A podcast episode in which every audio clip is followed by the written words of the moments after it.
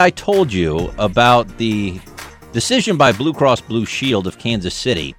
I Sorry, it was I guess it was when yeah, it was yesterday we talked about this. They've decided to exit the Obamacare exchange next year.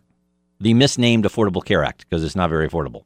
These premiums doubled over the course of Obamacare being in place.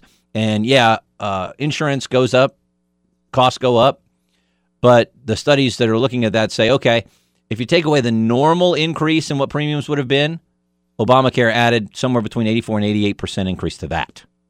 That's still pretty bad. Well, the company said they lost more than $100 million on its exchange plans since 2014, and it was unsustainable. So, what does that mean to you? Bringing in Cary Hall, America's healthcare advocate, president of Benefits by Design. He has a show every Sunday at 10 a.m. right here on KCMO. Cary, how you doing this morning? I am well, sir. How are you? Doing great. Let's jump right in with Blue Cross Blue Shield. Now, they're certainly not the first to pull out of the exchanges. We've seen this all across the nation, but it sure hits home here. They're the biggest carrier in the area.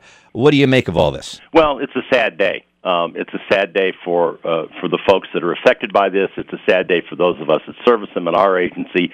We have 2,700 people on these plans. 90% of them are on Blue Cross. So you're looking at 67,000 people across 30 counties that literally will have no place to go buy individual health insurance. And I've been doing this for 18 years, Greg. My wife and I started our company 18 years ago selling individual health insurance, and I've never seen anything like this. It's unfortunate. It was predictable. Right. You cannot sustain these kinds of losses, and you cannot keep doing this when you're bleeding this kind of cash and and expect it to work. It just it puts the whole company in jeopardy as far as Blue Cross is concerned. So they lose over a hundred million dollars. You know, they were the first carrier in the nation to have an ACA Affordable Care Act plan ready to go and on the exchange. Blue Cross of Kansas City was the very first one. They were in the game. They were in it. They were going to make it work. they did their best. Unfortunately, the problem is the way this thing was designed, it was not designed properly. And as a result of that, the people that came in and bought insurance were those that were sick, those that were older, those that had issues, the ones that were supposed to come in and balance the books, the young millennials, didn't do it. And the CBO's predictive modeling of 24 million people who were going to sign up worked out to be about 11.2 million. They yeah, missed it so, by a so, few. So let me jump in. Okay, so first of all, like you said, CBO's wrong again. They're almost always wrong on this stuff, and I know they try to do the best they can. But that's why when the CBO numbers come out and everybody says, "Aha! See how horrible the Republican plan is," I'm like, "Well, wait a second. These guys are wrong all the time." But as you mentioned, it was entirely predictable. In fact, people like you and me were saying this if people would listen, and I was called a liar when I said, "Hey, everybody's not going to be able to keep their plan or doctor." You're lying. When we said, "Hey, this is going to have a death spiral happen eventually because there's no way you're going to be able to sustain this for exactly the reasons you were talking about," you're a liar. Uh, it's going to make premiums go up, not down. You're a liar. Everything we said has happened. Everything that President Obama said had turned out to not happen. Uh, and yet, these big insurance companies, they were all on board with this Cary. So, was it because they felt like, hey, this is going to happen? We got to have a seat at the table. I mean, how could they not see this coming? They're smart. They know what's going to happen. Because they thought, okay, and, and the big carriers, especially Aetna, who jumped in on this. Uh, the, the the CEO of Aetna at the time was Ron Williams. He was actually at the White House, had dinner with the president. This is absolutely going to work. I, I sat with other CEOs who said the same thing, and I kept saying, no, it's not going to work, and it's not going to work because the young people are not going to pay these exorbitant premiums that have gone up 105 percent since the beginning of Obamacare. That's how much they've gone up. They're not going to pay it because your penalty's not strong enough. If you made the penalty, if if if if ACA had made the penalty two thousand dollars a year and not six hundred dollars a year, you probably would have changed this dynamic. But they didn't do that. Okay, they made the penalty six hundred dollars. So do the math. If you're if you're going to have to buy a policy, it's going to cost you six hundred dollars a month versus pay the penalty and you're 22 years old and you're invincible. Why would you go buy the policy? That's what they're doing. Right. So they never signed up. So the big carriers drank the Kool Aid.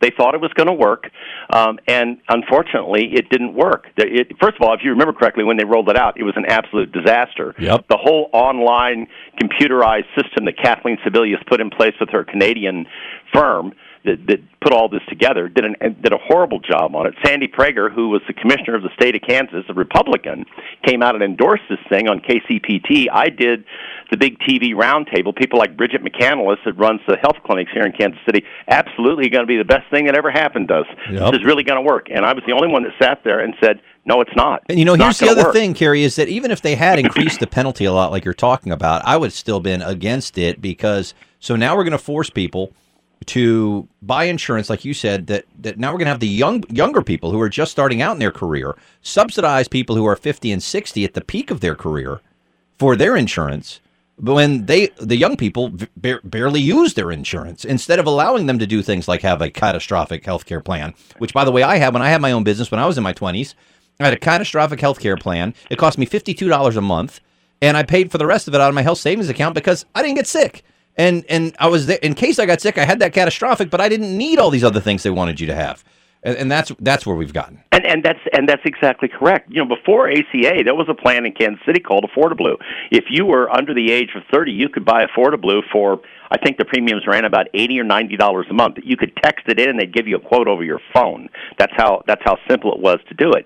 But when ACA came in, the model was force the young ones in, make them pay the premiums. They'll balance the book against the older ones. The Right. problem is the younger ones never did it, and that's the problem with government design. When government designs these kinds of programs, um, uh, you know, they they just really don't do a very good job. So what- and so- this is the proof in the pudding. Yeah, we're almost out of time. So let me get to what happens next. What happens to these people um, as this thing's collapsing all across the country? We have counties now that don't have any uh, uh, exchange offers at all. We have states that have one. What happens now? Well, you know that that's a that's a very big question, and I honestly don't have a definitive answer. That I can tell you this: if you are a person that has a small business and you have two people that are employed on your business that are getting a paycheck, you can move to a group policy. And I would strongly suggest that people think about doing that. We did a ton of those last year during open enrollment um, because of the cost factors and because of the network factors.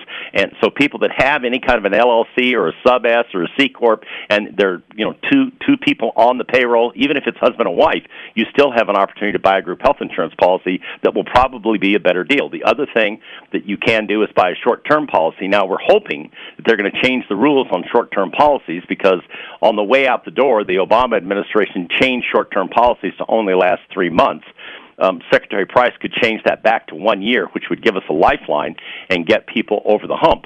What I'm really hoping for is that there's going to get something that something's going to get done in Washington that's going to either fund this thing with gap funding until they get the actual plan in place to repeal and replace, or they get the repeal in place in time that the carriers come back in the market and put a plan in place again Yeah. to cover all these people. Because the way it stands right now, there is no answer. Okay, last thing. The CBO has come out with their scoring of the Republican plan. You and I have talked about it. There's some things I like in this Republican plan so far. There's some things I don't. It's only the first phase. There's other phases that they say are going to do more. But the good news from the CBO, they said it would reduce the deficit. It would reduce premiums. The bad news from the CBO, they say 24 million over the next 10 years would lose insurance. However, I'm looking at this report from the Wall Street Journal today, and that's because part of that is they're counting people who would choose to have catastrophic plan like we just talked about That's right. or a mini med plan, Right. Uh, as or people who are just paying the indemnity plans, a fixed dollar Right. per day for illness. Right. They're, they're saying that's not really insurance. So, right. That's so exactly right. So, so, that? so that number is bogus, and and it's it's more of the same from CBO. Uh, yeah. So if you if you buy a mini med, if you buy a um, a catastrophic plan, if you buy an indemnity plan, you don't have health insurance. No, you have health insurance. You just have the health insurance you chose, not the one that's being forced down your throat by the federal government as we currently have now, which is failing. Yep, that's big, and that's the stuff that you don't hear very much in the mainstream media reporting. They just throw out that number, and it's just it's just not accurate. Well, hey, listen, we appreciate it as always, Cary. Uh, we'll talk with you again. Is this I, you know this isn't going to be the last story on this one? Oh no, this is going to be the ongoing saga for the rest of the summer. You can bet on that. All right. Well, you have a great one. We'll talk to you again soon. That's Cary Hall, and his show is every Sunday at 10 a.m. America's Healthcare Advocate, president of Benefits by Design.